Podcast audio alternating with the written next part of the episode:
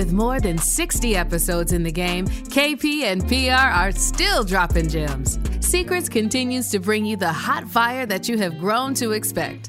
Listeners describe Secrets as the ultimate receipt for motivating the underrepresented employee to be bold in achieving their career aspirations in corporate America. And season four will definitely not disappoint as they deliver secrets on how to advocate for yourself, how to become a better ally, and how to get your market value. Your hosts, Keith Powell and Ricky Robinson, put in that work to reach the top of corporate America. And this groundbreaking podcast challenges you, as well as corporate America, to be better and do better. KP and PR will bring you more tips and tricks on how to advance in your career. So fill up those cups and welcome to season four.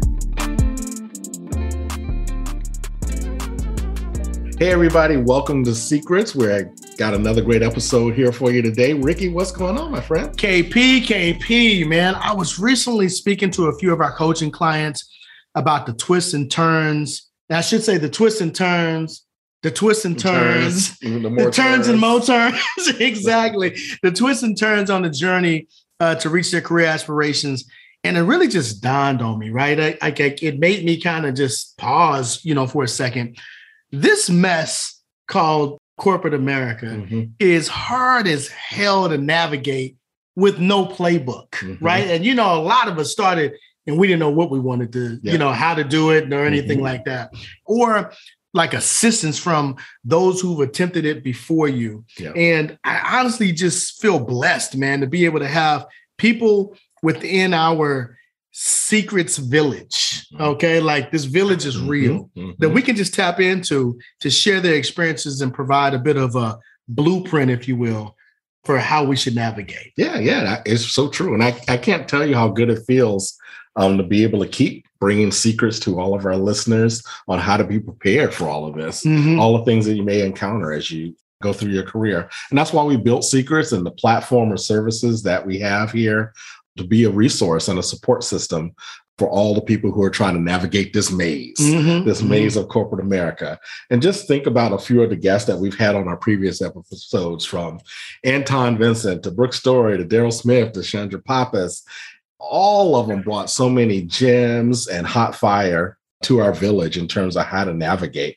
And our community has come to expect all of this greatness for us at this point, right? Yeah, we I see you with your Muhammad Ali shirt on. Yeah, yeah, yeah. I, I came to great. fight. I came to fight today. I came to fight, man. But no, I, I mean, I think the other part of this though is you're just so correct in terms of this village and, and this excellence that people come to um, expect. Although we didn't set out on being like a change agent at this level with the genesis of secrets, right? Mm-hmm. Like I tell you all, we were sitting here just trying to figure out how we could impact a few more people. Yeah. And now at 20,000, we know this is real. Mm-hmm. okay. Mm-hmm. At 20,000 like followers here, we know we've created a bit of a monster by setting the bar so high with our guests and topics that we share, you know, on a weekly basis. And like we continue to say to you over and over again, you know you're not crazy. You're not crazy.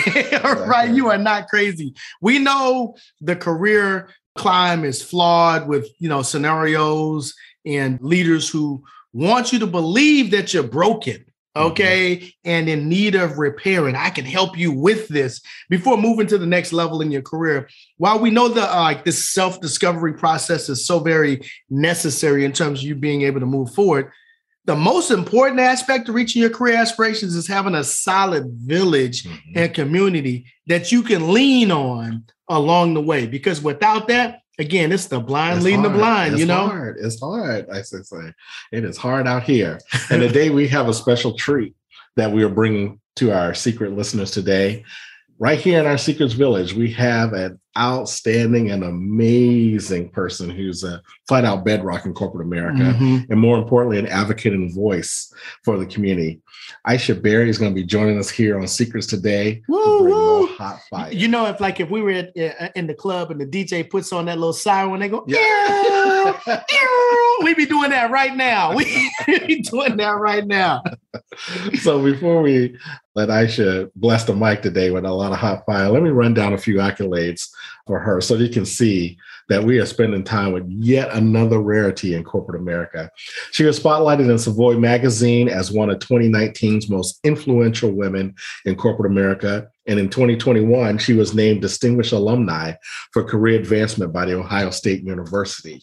The. The Ohio State University College of Engineering. She has held several functional VP and GM roles for some of the largest healthcare and medtech organizations in the world.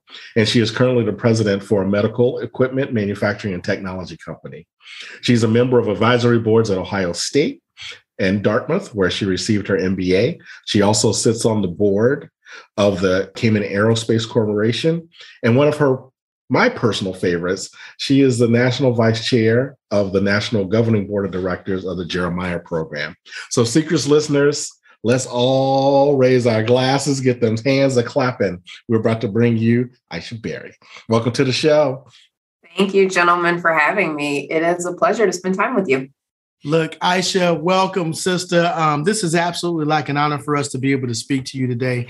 You know, wait, wait, and Keith, I think you might have forgot one more thing, okay? Okay. Um, which really, in my mind, proves that she's a purple unicorn because you forgot to mention this girl speaks Mandarin. Oh, shut your mouth. I'm trying to tell you, but we're talking about these purple unicorns yeah. here, right? Because again, this is all what you're going to hear momentarily here. Mm-hmm. But Aisha, I'm so happy that you're on. I think sharing your story is something we've been waiting for for a long time. I know we've been texting back and forth trying to align, you know, our calendars, and finally we got it. So we want to be able to leverage this moment. I know for without a doubt, like your story is going to inspire our secrets listeners to keep climbing towards their career aspirations. So I'm going to need everyone to just pay attention. Okay. If you need to pause this for a quick second, go refill your cup so you can uh, drink with your pinky up, whatever you do, go ahead and do that because we are going to have some fun with our sister today. Yes. And in today's episode, we'll talk with Aisha about her path to the top, her sponsorship journey, and some of the challenges and triumphs she faced while climbing to the top. We'll also so- discuss what it's like as a Black and underrepresented female leader having to constantly prove yourself over and over again, only feel like you're on that hamster wheel mm-hmm. that we're all familiar with. As usual, we'll provide some receipts. We got some receipts today on representation levels of Black female executives in corporate America and why being intentional with your career is important. And we'll close out with some secrets from Aisha on what you can do to get on the executive career path and what leaders can do to build inclusive and equitable cultures for their employees. Mm, so I'm excited, man. So let's just get this show cracking. Okay, Aisha. So can you just take a moment to bring our listeners up to speed on your upbringing, your educational background, and also your corporate uh, journey. Just give it to us, girl. Let's let us know who Aisha is. So I want to start by highlighting that I grew up in Cleveland, Ohio. I always call that out because of the diversity that I experienced as a child. What I've found as I've traveled around the world and the country is that it was unique. I also give a nod to the blue collar and agricultural set of industries that were all around me, as well as, interestingly, some of the best colleges and visual and performing arts you'll find in the country. So it was just a mosaic growing on around me. Learned how to work hard, play hard, learned how to use both sides of the brain. And you saw people of all walks of life doing that, like being an immigrant, being somebody who was Black or African American in that area you saw successful people all around. I, I think that's unique. Next, I would tell you about my parents. You know, I'm still finding out who my parents are. I think one of the things I'm learning as I get older is we always know our parents as our parents. We don't know who they were before they had us and what their identity was. Mm-hmm. So, my father came to this country in his early 20s. He grew up in Africa, in Guinea, which is one of the poorest countries in the world. He grew up in a village um, if we want to be really dramatic, and is dramatic, it was a hut, no electricity, none of the things that we think about. But my father actually received a classic French baccalaureate education because he did do the walk seven miles uphill. You, you know, we all heard that story yep. to go to school. He's the only one of his siblings that received an education. My mother is an immigrant of a different type because you know she traveled from the south to the north and we know that that opened up a new world for Black people in the United States. And when I think about my mother, I often compare her to Vernon Jordan's mother. Mm. If you haven't read the book, Vernon can read, put it on your list. It's a classic. That is the playbook for getting ahead. Because for any of you who don't know this, Jordan, eh, besides being a counsel to many presidents of the United States and sitting on their boards of directors, both formally and informally, he sat on more corporate boards than any Black person at a time before we did not sit on corporate boards. So that book is an absolute must read. But if you read about his mother, his mother worked in the big house basically, got him a job driving and washing cars in the summer there as well. But what she did was she watched what the people who didn't look like her were doing every day. What were they pouring into their families and their children? How were they treating their money and doing things to be successful? And my mom was a born beast. So she was a nurse and she saw the same thing. She took excellent care of her patients and what they did and what they were doing with their kids, she makes sure she brought it home and did it for us. If you talked with her, she would tell you, I'm, you know, I might be a little behind based on her plan, and that she knew this was all going to work out because she paid for me to go to kindergarten. Mm. Okay, I'm gonna let you digest that. She said she paid for me to go to kindergarten. Yeah. Um, and in her mind, that was the kickoff event. Wait, but wait, but Aisha, but what she was also talking about was she was waiting on that ROI, that return on investment. That's exactly right. You know, I tried to I tried to get sassy once. Tell her, well, I had a scholarship to college, and she was like, I paid for you to go so you still owe that, me. that comes back quite often. But she did so many things out of the ordinary for us, you know, being, you know, a poor family I think about going to the Field Museum in Chicago when I was four years old. She took us there to see King Tut. Who, there was nobody there like us going to see King Tut, but she had put us in the car, had packed all the macaroni and cheese and fried chicken. Everybody that's my age knows exactly what I'm talking about. That's why we yep. traveled with a trunk full of Fago. Trunk full of right. We did mm-hmm. that. She made sure we were there. I had my passport when I was in the fifth grade. Um, she took me out of the country. She took me to Europe when I was in fifth grade. And she made sure all of us played at least two musical instruments. Mm. And that's just a small snippet. So I'd love to say it was me, but I, I really think it was them and the continuation of their legacy. So I'm the third. What I see you, Ricky. so all right, all right. So I'm about to say one thing because you know you can't tell me, you can't almost tell me something I ain't gonna follow up. I want to know what two instruments you played. Okay, and it can't be the spoons or the ukulele. Okay, what two spoon uh, instruments did you play, Aisha? So you know, I play a lot of instruments. I, I, that's one of my gifts, like the instruments and the language. So I often wonder what I'm going to do. But you know, like so many of us, I started playing in the church at a really young age, and my primary instrument is the organ. Woo! And I've had the ability to play on some of the biggest and best instruments in the country. She had me studying organ at the conservatory at Oberlin. When I was in junior high school, I was mentored by some of the best organists in the country.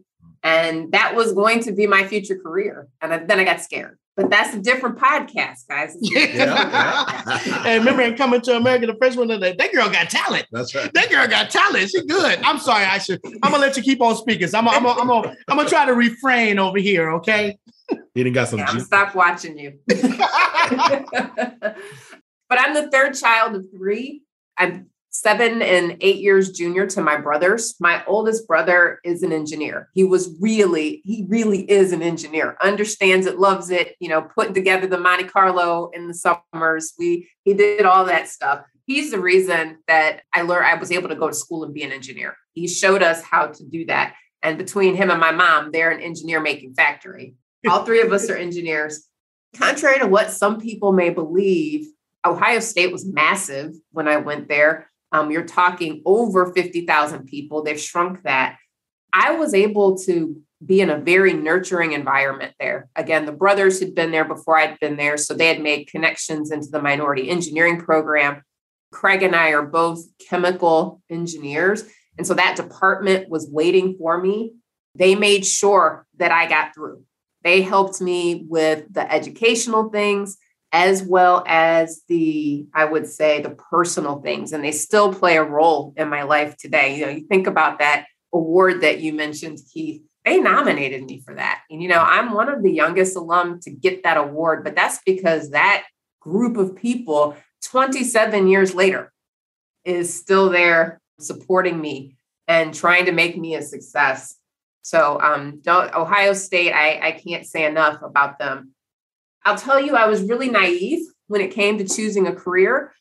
I ended up at Exxon for all of my internships doing classical engineering, and I was a little bit blue about that. I didn't really know that's what I had signed up to do.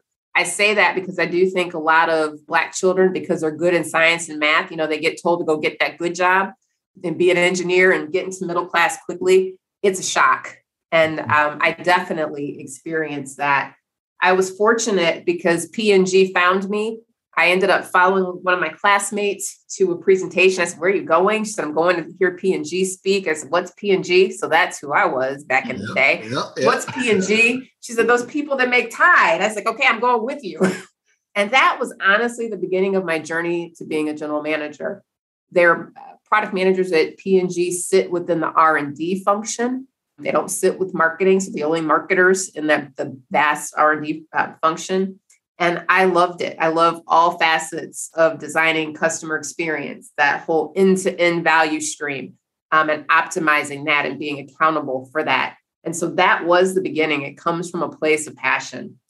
I also became a mom about eight weeks after I graduated from Ohio State. They helped me get through that too and about six weeks before I started at P&G. I call that out because I think I'm unique. I know the what and the how of what I'm doing here. You know, my what was about being a 23 year old mother and making sure that my daughter felt like she was the child of somebody who was 35 years old. Hmm. All the experiences and opportunities that she was going to have, she was going to be no different than anyone else. And so that gave me a lot of motivation for what I do on the job. Um, and then having the ability to do a job that I love, I was clear and I have been clear the entire time on what I wanted. And so that made it easy to do things like take on progressive responsibilities at P&G, including three years in mainland China, as Ricky alluded to. That's another podcast. When you talk about Brianna and I landing in Beijing, not knowing how to eat with anything other than a fork but not knowing how to ask for the pork. Yeah. So um, yes. that was a little bit problematic. I left P&G because I realized I couldn't achieve my career objective there. They do not take GMs from R&D. And although I had been given the opportunity to get on the GM path within marketing, I chose not to do it. I didn't like it. Um, that's not me. They didn't want the type of archetype that I bring with that chemical engineering, technical, analytical background. They wanted somebody who thought more from their gut. And so it wasn't a fit. I didn't stay in there and I went back to R&D and eventually I left P&G. And when I did that, I went back to business school because although I didn't want to do traditional brand management, I did need to get that financial piece and be able to speak the language of business. So I was fortunate to obtain a consortium fellowship to go to the Tuck School of Business at Dartmouth. I know there's lots of people who won't go to Dartmouth. It's like, feel sorry for you for not doing that because when you talk about the other set of people who make sure that I'm taken care of in the world, it is them. they have been a fantastic family to my daughter and I. And frankly, the, the next step came from that the scholarship that I had at Dartmouth was sponsored by one of the top three leaders at Deere and Company. And in a year where most people graduating from B school did not have jobs, Tuck was 99% placed. And, you know, HJ made sure that the five of us that wanted to come to Deere had jobs. And he set me up very well they hired me to be a general manager in China. That means I was doing business development, setting up a business in China that I was supposed to run.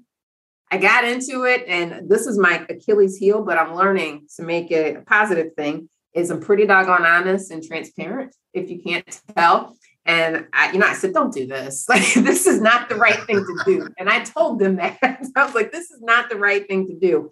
And you know, they listened to me. I had credibility because everything was riding on that. Like that was my job. And they knew I wanted to go back to China and be international with my daughter, but had the conviction to tell them that it was the wrong thing for the business. And so um, my early path to GM got closed off in that way.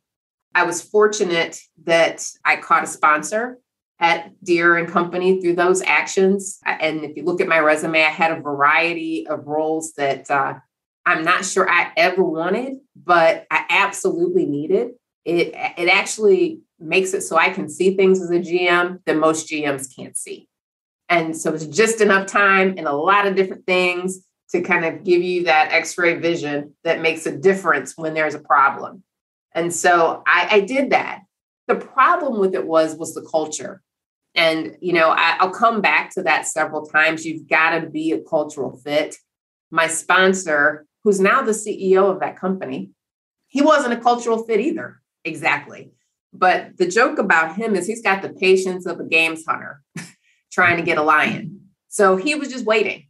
He was waiting till the day when he was the leader of that company so he could make the changes that he knew needed to occur. And, you know, his desire for me was to hang with him until he could do that, do that. That was going to be almost a decade.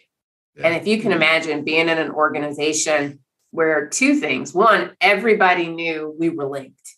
Mm-hmm. So I would show up for an assignment and it would be like, uh oh, he's here. right. So I was inside of people's operations. And then again, the culture, the culture piece. It's I was putting things together too quickly for them. One of the people I sat on a leadership team told me once, he's like, you keep throwing us fastballs and we don't know what to do with them.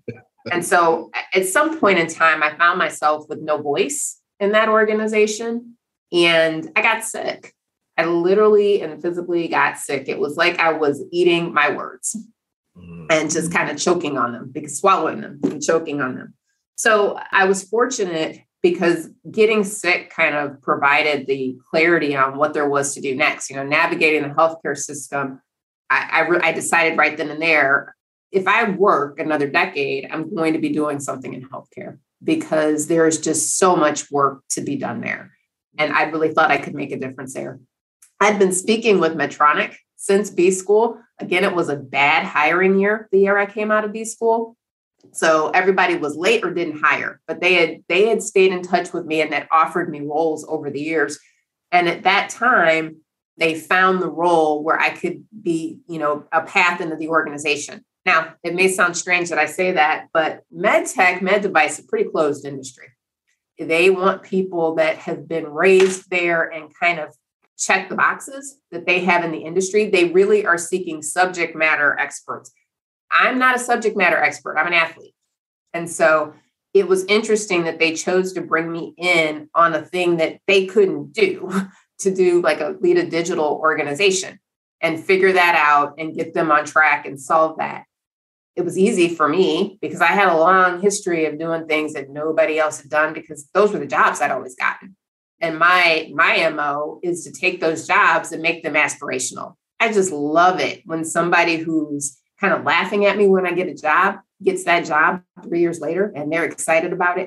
it's it's my goal in life. So doing that job at Medtronic, while some looked at it and said, "Oh my goodness, I can't believe they've asked her to do this," I just thought it was a great opportunity. It got me into the industry I was seeking to be in, got some credentialing in digital as well, and rose relatively quickly at Medtronic because of it.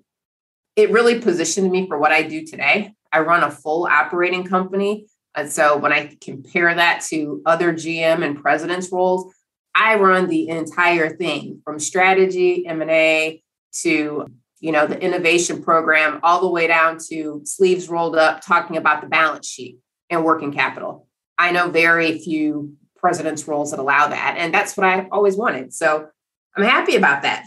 Career objective met in 2016 when I became a GM. That's amazing. I mean, it, the story holy cow. I mean, hey, I'm telling you, holy cow. Like, I, am still over here and all right because look, I know Aisha, right? Like, like she, you know, we, we talk about Aisha all the time. Like, I know Aisha.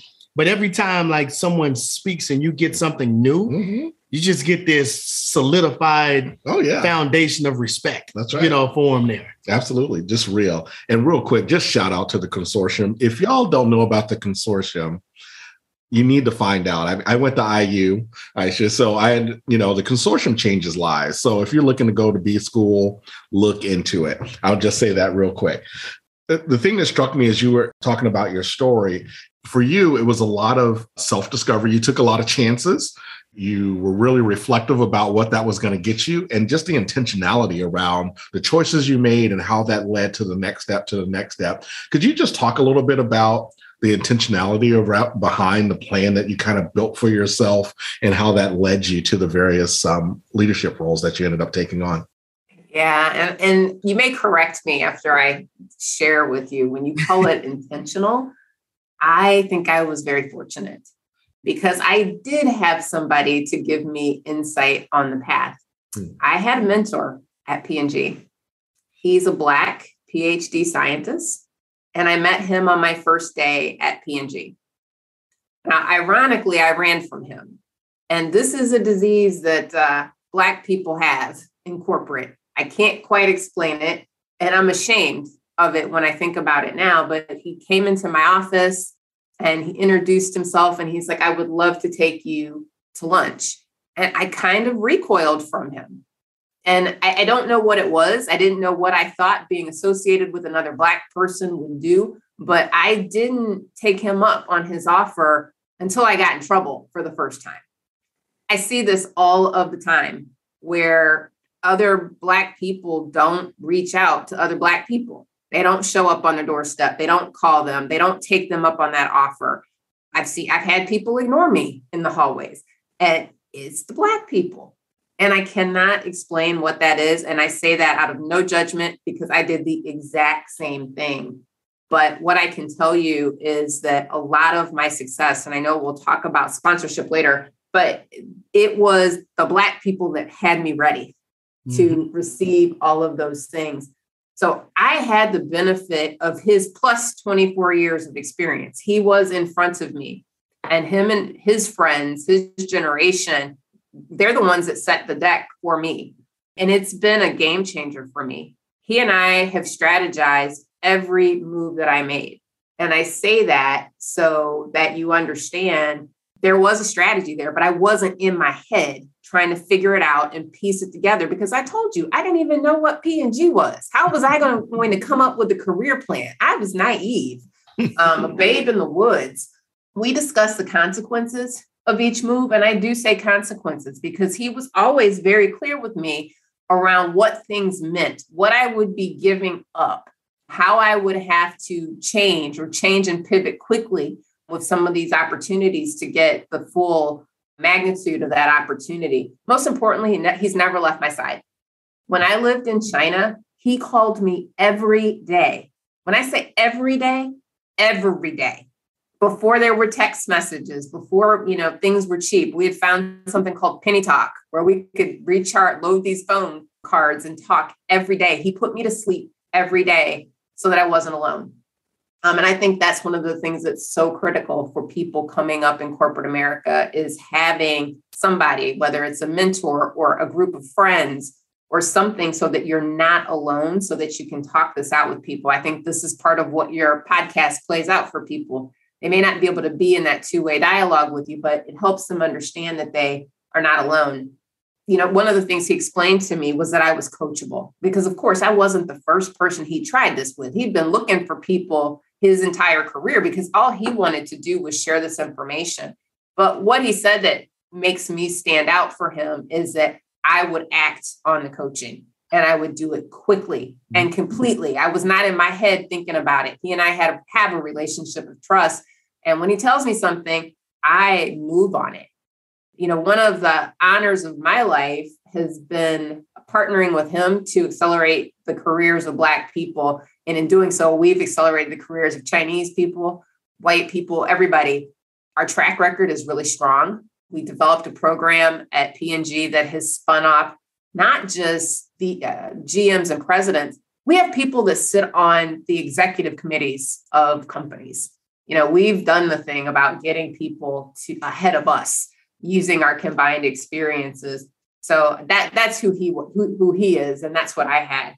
When I think about some of the things that we did that were super deliberate, deliberate, like going into marketing at P&G, it was a deliberate step because if I could have made that go, I would have been able to be on the GM path at Procter and Gamble, going to China, which is why, you know, he was so supportive of me. You know, you talk about the language skills, you talk about just the number of people who've had that opportunity. And now in a world where it's you know i don't know that people will get that type of opportunity going forward.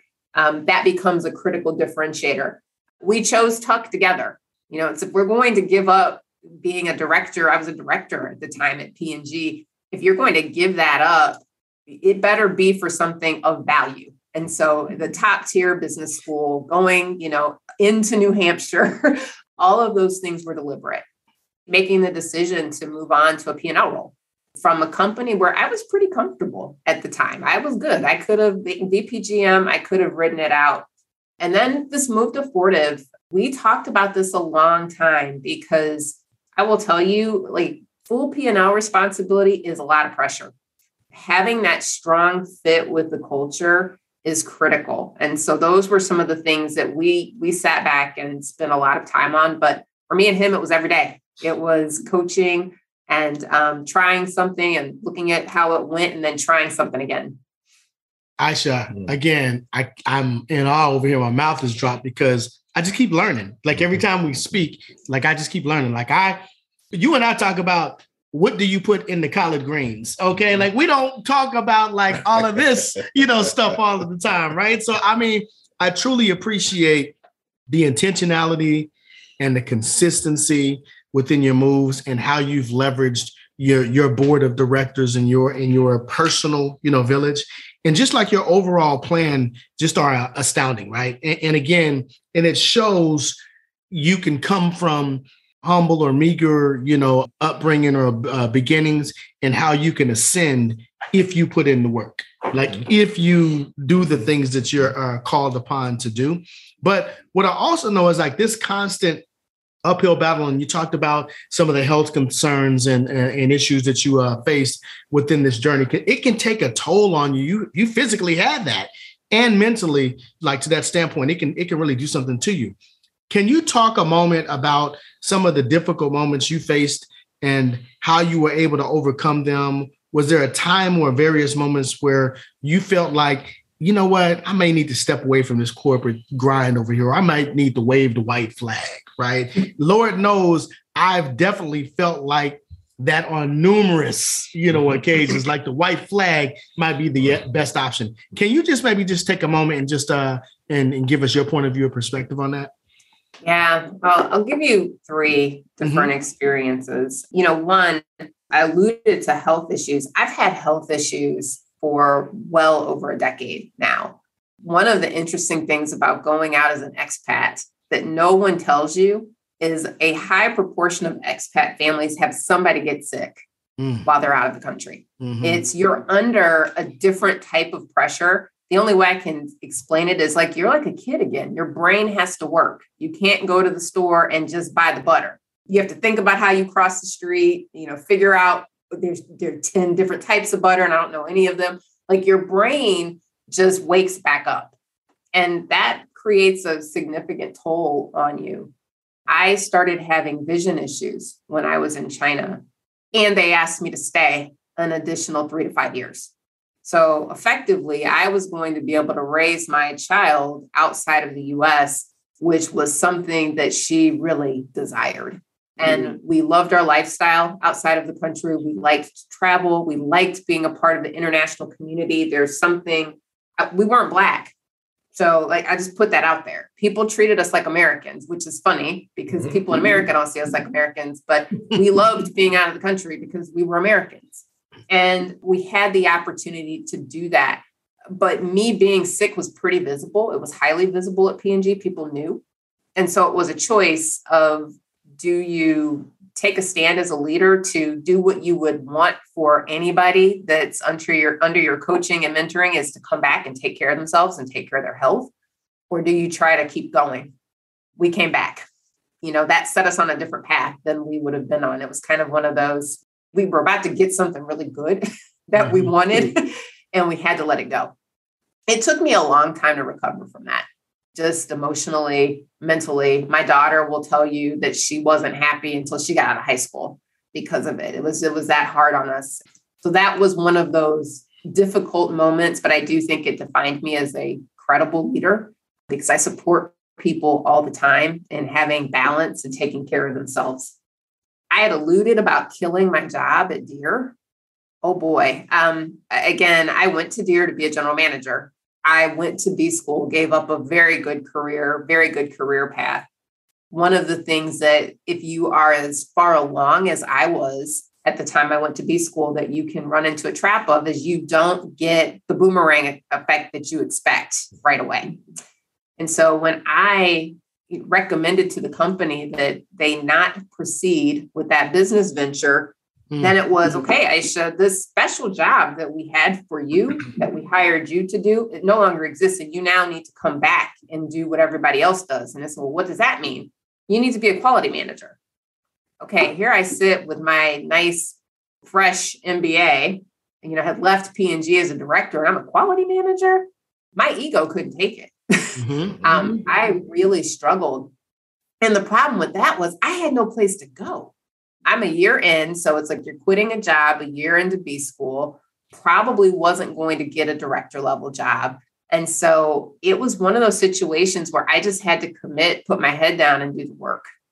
And as I said, that that role and being in a manufacturing environment and learning just some of the foundational elements of running a company in that way, they paid dividends for me today. But it absolutely didn't feel like that at the time. White flag moments, COVID I, I was a definite white flag moment for me. It was difficult all around. Um, the job that I had at the time, the product line that I was accountable for was like ventilators. For every ventilator, you needed at least one monitor. So you can imagine the calls that we were on every day and what we were doing trying to fill in that supply chain. But on the other side, you were in your house watching people get killed by the police. And then what COVID did that I think was really kind of sneaky is we were all hiding in our house. People don't remember that, but we didn't know what it was. We were hiding in our house. And then in mid April, they released that study that said that it disproportionately affected the elderly and people of color. And after that, no one would stay in their house. That did me in. I, I don't know about you, but I I, I've not been that hurt in my life. I've never felt so much like an other to know mm-hmm. that people got it. Like in their minds, they had internalized, I'm good. I'm good. If these other people die, it doesn't, it doesn't matter. It ain't and me. That, yeah. And that took the energy to do this corporate thing right out of me. So I spent a good part of 2020 really thinking through, you know, how could I just not be as present as I need to be every day to do this job in corporate? And that meant exiting. And also i would say setting a new set of standards like really getting clear on myself. If i don't exit because my daughter is a big advocate like don't exit mom. Um, you know if i don't exit what are my conditions of satisfaction? What has to be true every day? And for me it meant i have to be able to do the job with less energy less energy for me means being my true authentic self if I can't walk into an environment and they haven't bought into Aisha and I don't get to be that complete, transparent black Aisha, I can't be with you. It's it's I can't work for you. And so that was the interesting piece about this transition into Fortive because um, you know, I was honest with the headhunter. I was like, I don't really know about this. I had never thought about Fortive. And he's like, don't worry, they feel the same way about you. they're they're not they're not know if they're feeling you either. um, and it just turned into a really great conversation. And they were very clear on what they were getting because guess what? I told them. And they told me what their expectations were. And it is the only reason I'm in corporate today is that I, again, I go to work every day I don't deal with politics. Those folks are so results oriented. They're just looking for who has the answer and they they build a culture where You treat people in such a way that you keep them talking so that they will bring forward the answer, particularly when you're looking for things around continuous improvement and problem solving. So it's a it's an excellent fit for me. Anywhere you find me for the rest of my career, it will be an excellent fit like that, or I won't be there. I will be in my house. Love it. Love it.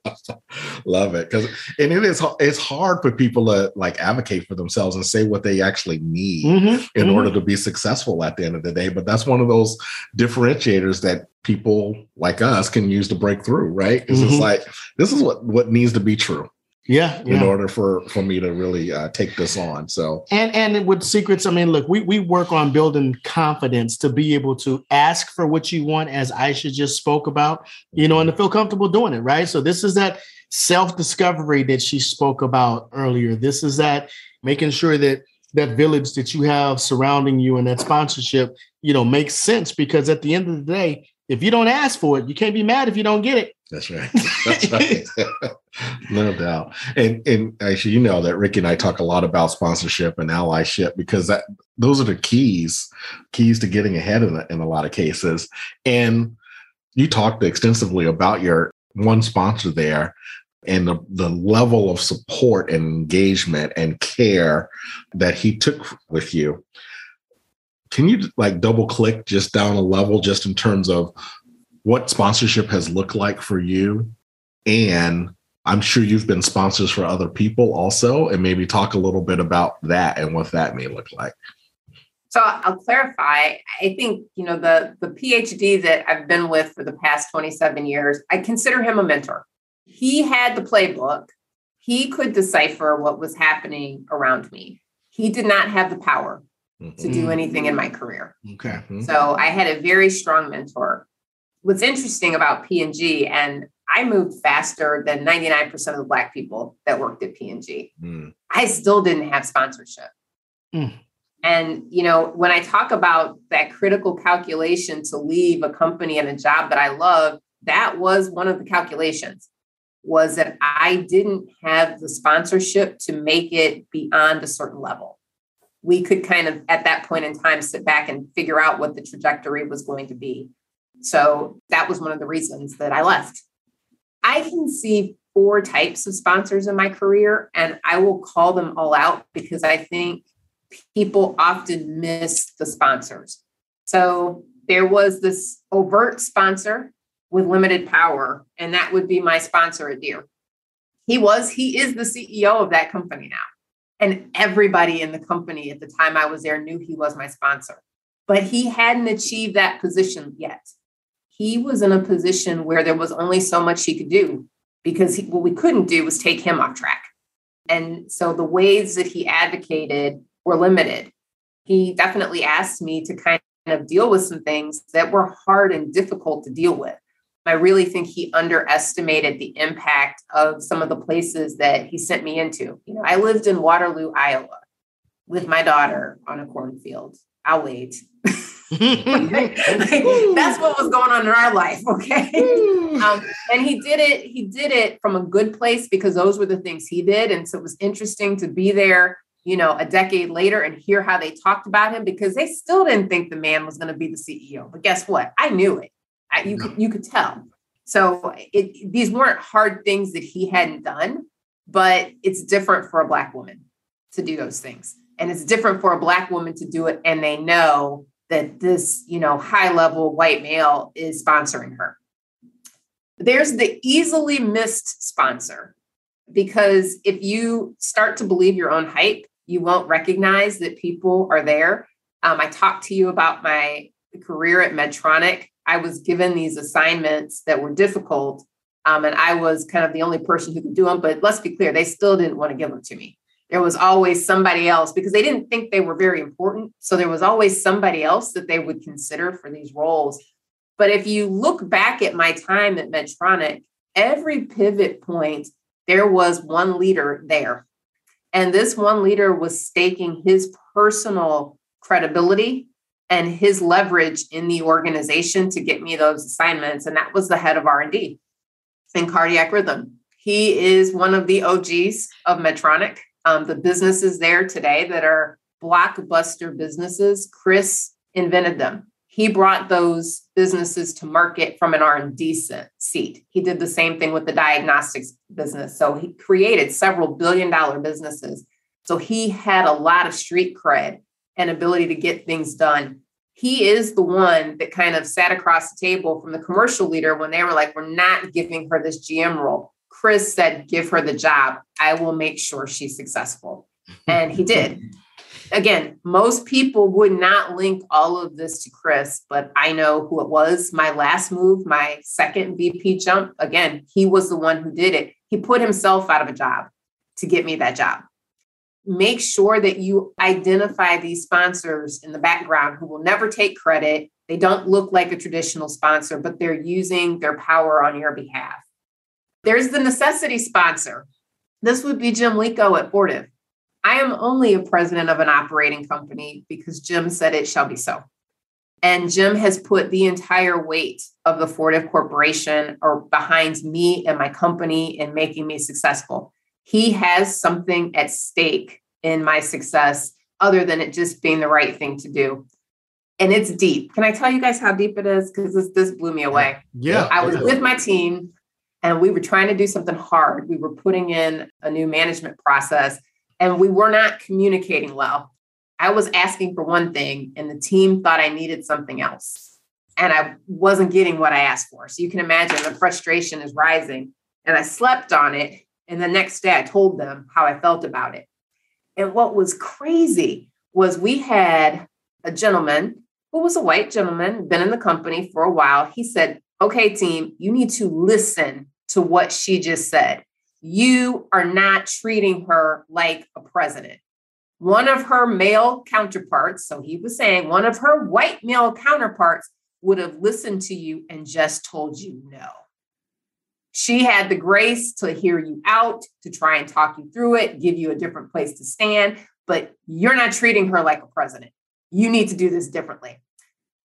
That only happens when the CEO is out in the streets saying, What have you done to help this leader and this company be successful? So mm-hmm. I can tell you, I've never had sponsorship as deep as I've had it with him. He was with me last week. I have a supplier causing me issues. He went with me to that supplier. So, you know, president and CEO show up and he was telling them, I haven't been to a supplier in five years. And that was for them, but that was also for me, letting me know I've got your back. You better run hard. like you better clean this up. Yeah, clean it so up. it's it's a completely different place for me to sit. I've never been in a situation. I don't want to say where it's easy, but it is. A lot of the stuff I've normally been in my head trying to navigate and figure out, like they're standing right there. He's standing right there. And he's like, My success is tied to yours. I like you. I'm from Detroit. You're from Cleveland. I want you to be successful. I'm going to give you the tools and make sure that the people in the organization support you so that you meet this end objective. I can't tell you how wonderful that is. And then there's the legacy sponsor. Legacy sponsor would be the CEO of Kaman that just retired and the woman that just retired as the chair of the board for Kaman you know they made the decision it was a decision all of us need to remember that there there are other people who look like you and may not look like you that can be in every one of these situations that we get the privilege to be in but they made the decision that they wanted to bring a diverse candidate onto that board and they took the extra effort to find the diverse candidate that met all of the requirements and that would be having an industrial background hello john deere right? Who understands mm-hmm. consumer facing products. Hello, Procter and Gamble. And is in the med device company, actually worked for a company that one of their product lines, one of their fastest growing product lines, actually serves. That would be Medtronic. So I was absolutely qualified for that role, but that was what they wanted to leave in place as they were both retiring and they took it on themselves to find me and make sure that I was um, considered for that role. So really good stuff. I've been really fortunate with many types of sponsors. Again, this is an amazing, you know, story about sponsorship, and and I really like you paying respect to that sponsorship, Mhm. but also being able to walk us through how it impacted you, you know, what maybe would not have happened had it not been for the sponsorship. So I appreciate that. But I want to kind of switch gears just a little bit. And I know you are extremely active with your community advocacy, you know, as we talked about with uh, Jeremiah, mm-hmm. you know, as well, um, mentoring relationships and board activities. What has it been like for you as a female Black leader to lead during these times and challenges over the last few years? And we know there's been just a lot of stuff, you know, going on. I know that many underrepresented executives continue to struggle with the trauma, the stress, the tokenism, as we see the constant social injustices that occur around us, as you spoke to a little bit a, while, a little earlier. And I know white executives continue to struggle as well with how and when to engage on like racial tensions and overall gender equity. So, what have you uh, done, Aisha? What have been some of your challenges that you've had to overcome in trying to uh, fight this fight, so to speak? You know, I, I again, I think it's it's been a fight to survive because mm-hmm. there's just more of everything. there's more work. There's more difficult interactions. Zoom is not an easy medium to work on, and there's just more um, in the conversation that makes it difficult for people to come together to get things done. So it's it's just not what it was previously, and I think it's personally scary for mm-hmm. us. You know, I, I think that as a Black woman, I recognize that I can be killed just for walking down the street. I had somebody in my garage a couple months ago actually turn their lights on me uh, because I think they thought I was breaking into the garage. And what really bothered, and, and then luckily I was able to scoot and get in my car. So they're like, okay, she belongs here. But what if I hadn't? What if I had forgotten my keys? Like, what were they going to do to me? And so I, I do think, and I see it with a lot of people, that it's just hit this point where we are struggling at work because let's be clear, we have to be culturally ambidextrous to be in, in, in the corporate world. I've told you about all the things I didn't know and still continue to learn as I rise. So that that just brings a high level of stress and, and discomfort. And then you live in this world where there is heightened stress and there is heightened awareness where you're not safe. I have found myself really having difficult conversations with people around what do you want? Mm-hmm. Because to play at a high level in corporate requires a certain amount of health and fitness to be able to navigate all of that. And if it's not what you really want, don't do it. And there's no shame in not doing it. I told you uh, the arts and the music, and there's a lot of stuff that makes the world go round. The joke that I always tell my daughter is if the thing she wants to do is be a chef, that's fine because she will be a Bobby Flay, an Emeril Lagasse. Like she will be good at that. You can be good at something else. So, you know, in this world where it's heightened stress, make sure that this is what you want, that you, you spend your time pursuing what you want and that you give yourself to that, not trying to grind it out for something that you're not sure about. Like, I'm not sure. Like, this isn't, I don't love this. Um, it's not worth it. Not in this society. And you won't survive. You won't survive. You won't be healthy.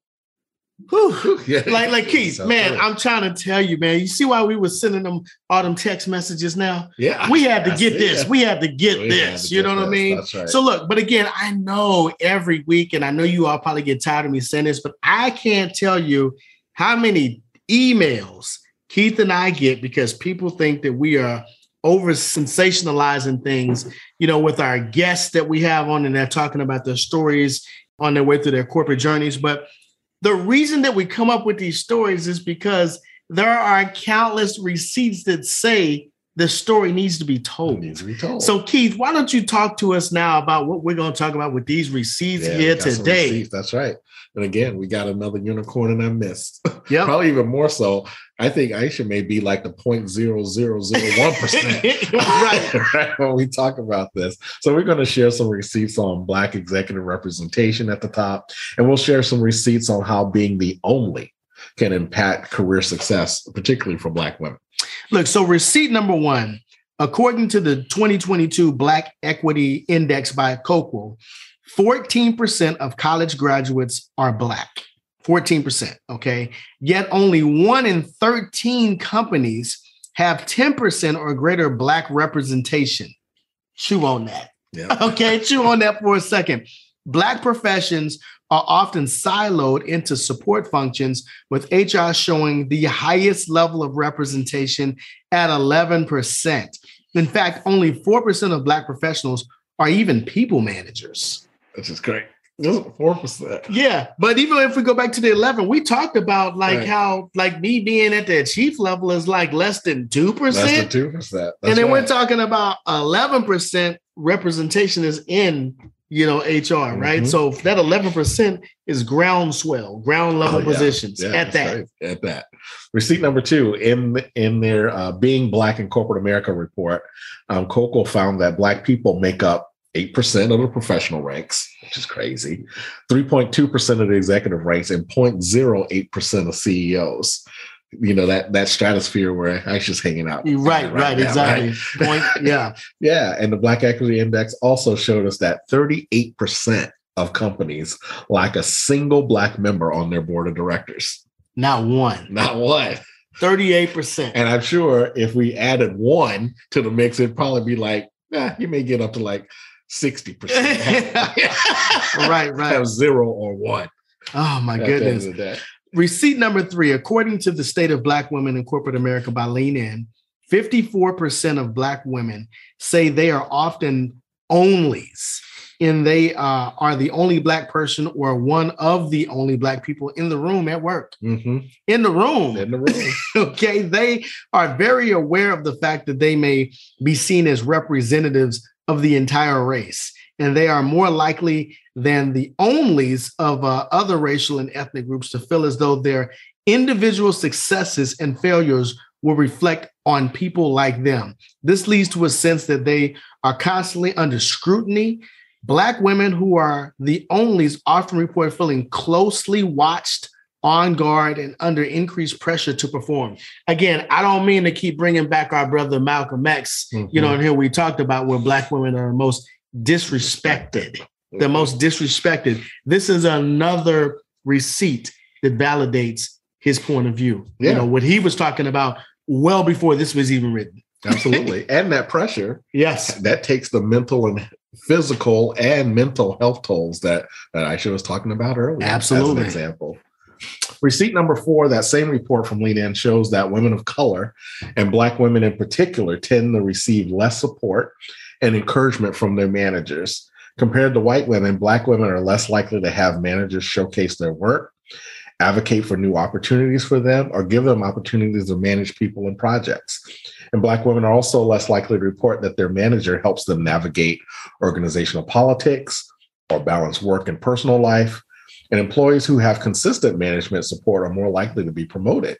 So, just that dichotomy of Black women not getting this and then other people getting it, that also shows the promotional gap Mhm. at the end of the day. Because if you're not getting the support, you're not likely to get promoted at the end of the day. And so, as a result, people who are getting that support are more likely to be promoted and they're more likely to believe that they have an equal opportunity to advance at the end of the day. So at the end of the day, we're talking about sisters, you on y'all. Yeah. You know, like at the end of the day, you Mhm. on your own. That's you don't figure this shit out That's on your own. But you saw examples from Aisha of how important that support was for her in terms Mhm. of being able to get the opportunities. And that she had. intentionality on those leaders' parts. That's right. You know, that she To make it wasn't actually she wasn't actually expecting or braced to Mhm. receive, Right. you know, for the most part, but we can talk about how it's benefited her. Mhm. So look, I know we go hard, you know, on what corporate America needs to do to to fix things, and we talk about what's wrong. Okay, that's why we got the receipts. That's why we got C-CRETS for crying That's out right, loud. You know what I mean? But since we're talking about C-CRETS, how about we start navigating into some of this, Mm-hmm. the, the the tools and and and you know positive pieces that people can do Sure. to kind of uh, change the paradigm or change the uh, their point of view or perspective of things. Mhm. So today, since we got our sister, you know, Aisha on the show today, we are so lucky to have her. We have a special dose of C-CRETS for you today, and we're going to let her do us this solid and tell us about the following about the importance of intentionality with respect to your own executive development and what leaders can do to build an inclusive, equitable culture, you know, for their employees. So, Mhm. you know, I think that's what we'll start with. Yeah. So, actually, if you don't mind, our first set of C-CRETS, just tell our, our listeners why it's so important to be intentional or at least take those strategic risks when it comes to their own um, development in their career and helping them achieve their career aspirations? Yeah, I, you have to be intentional because you don't have a lot of time. Mm. I mean, that's that's the piece. If, if you think about what you want to do, if you want to get to a level like I'm at, you should be getting a promotion every two to three years. You should be moving. It's it's rapid. So you don't have years to kind of go away and figure it out. And that's always been one of the gauges I've had around am I am I being successful or am I not? I was benchmarking versus other peers. So that's not an, a, a ridiculous expectation. When you talk about the intentionality, I think that's where people struggle because you have to have an objective. And I go back to what I talked about in my introduction around my what and my how. I knew what I was trying to do. If I'm honest, I will tell you, I lost some of my gas once I got my daughter raised and successful and doing her thing. Like once that had been accomplished, everything changed for me. That was really my motivator and caused me to do some things that I might not have done otherwise. And the how piece of it, like finding something that I loved and become mastering that were critical. When I coach and mentor people, I will ask them, What do you want? They cry. People break down and cry. And it really goes back to this piece around who owns your dream. Mm. Is it you? Is it a parent? Is it somebody else? But what I can say is it has to be you. You need to do the hard work to get get yourself grounded, not what I need to be doing to get ahead. What do I want to be doing? What do I want to accomplish? If you get clear on that, then the steps and what you need to do to accomplish that become clearer, as well as your own resilience factor and ability to accomplish those things goes up. There's nothing worse than somebody trying to do one of these high level corporate jobs and they haven't figured it out yet. Like, I don't know what I want to do yet. You are not going to perform. You will not take advantage of those opportunities hmm. because it's hard it's difficult. And what you just said is, my heart isn't in it. Mm-hmm. I'm not willing to do what it takes because I don't know if it's what I really want to do. Think about how ridiculous that sounds. So that's where I would tell people to really put in the hard work, grapple with all the things that has you not know what you want or has you afraid to, to say what you want. And I know some of you want some really big things. It is okay to say those things out loud people will help you. I was talking about being a vice president and a general manager two and three years in at P&G. It sounded ridiculous. People laughed in my face, but they were helping me behind closed doors mm-hmm. because I set the bar. And anytime I complained, they would push back and say, You said you wanted this. And I'd be like, You're right. That's exactly what I said. So get clear on it and put it out there in the world. Mm. Wow, man, Aisha, damn girl, this is just like fire over here. This is fire. This mic is scorching.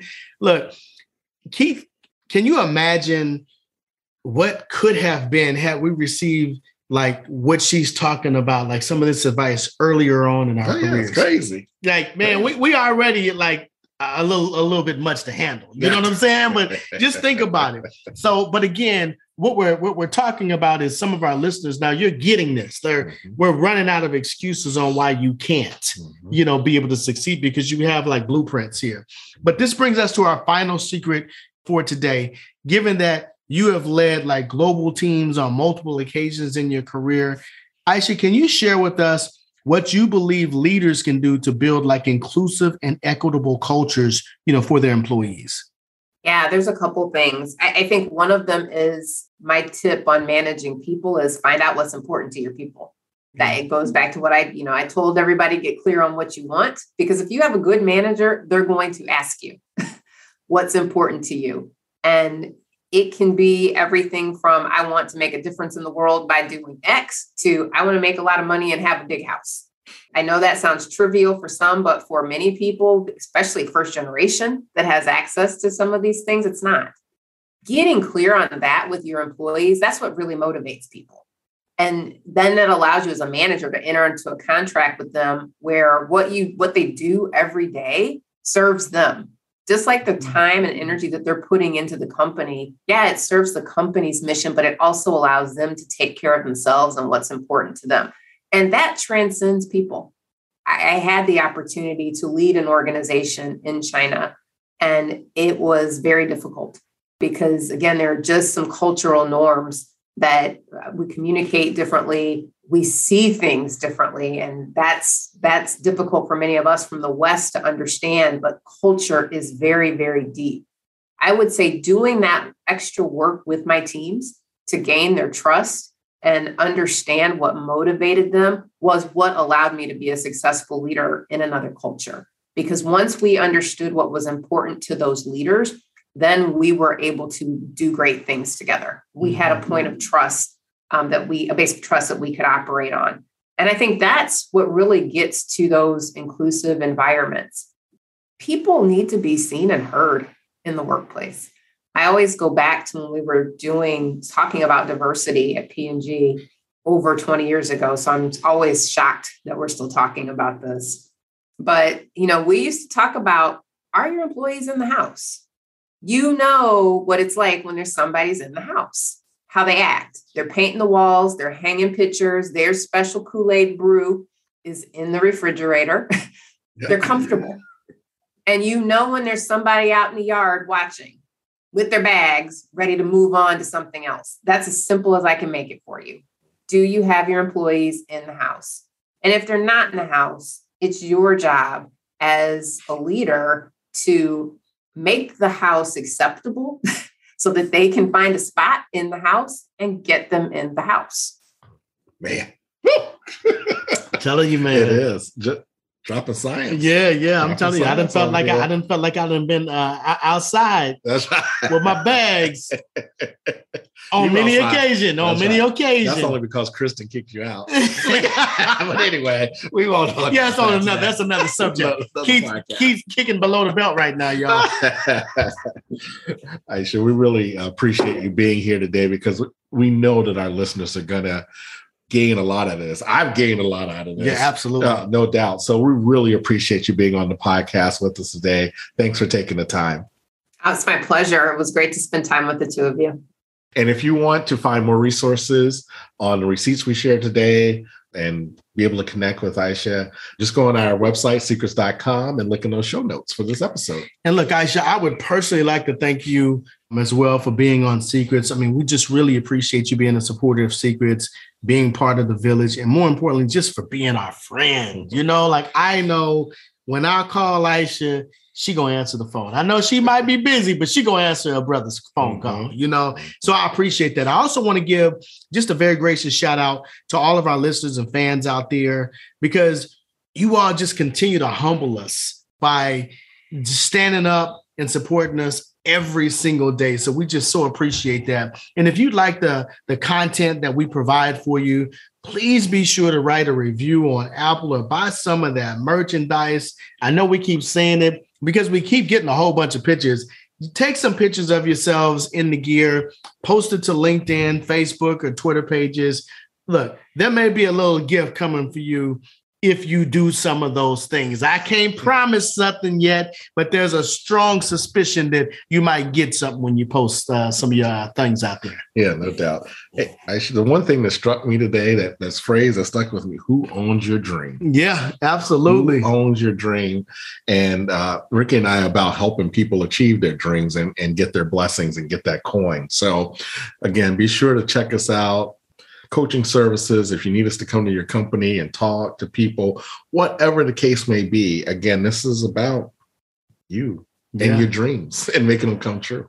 And look, so so as Keith was saying about it, like get your blessings. I mean, just this week, and I I don't like to do this often, but I get excited about it. Is we got five more people promoted within the last two weeks. Yeah. I mean, this is huge. Like mm-hmm. people getting promoted. And look, everybody doesn't get promoted fast. They get promoted on their own time. But we count a promotion as a promotion because we know that we're impacting that generational wealth. Mm-hmm. So again, we want to thank Aisha, our sister, for being able to spend time with us in such an authentic way that only Aisha can do. Mm-hmm. Okay, so we are so appreciative of that. And if she inspires uh, you like she does me often, okay, not then let's all just refill these cups and just keep the party going. Right. okay. Yeah, so thanks so much for listening to C-CRETS, everyone. And just remember when we share, you transform. Take care, everybody. Peace. Thank you for listening, and we hope you enjoyed yet another gem from KP and PR. In fact, one listener said that C-CRETS continues to share the inside story on how to truly accomplish your corporate ambitions, and we hope you agree. If you are motivated and excited after listening to Keith and Ricky, please subscribe to our podcast, share with friends, donate via Patreon, and sign up for our executive coaching services. Check us out at www.c-crets.com to get more information about our secret services. Remember, when they share, you transform. Until next time, cheers!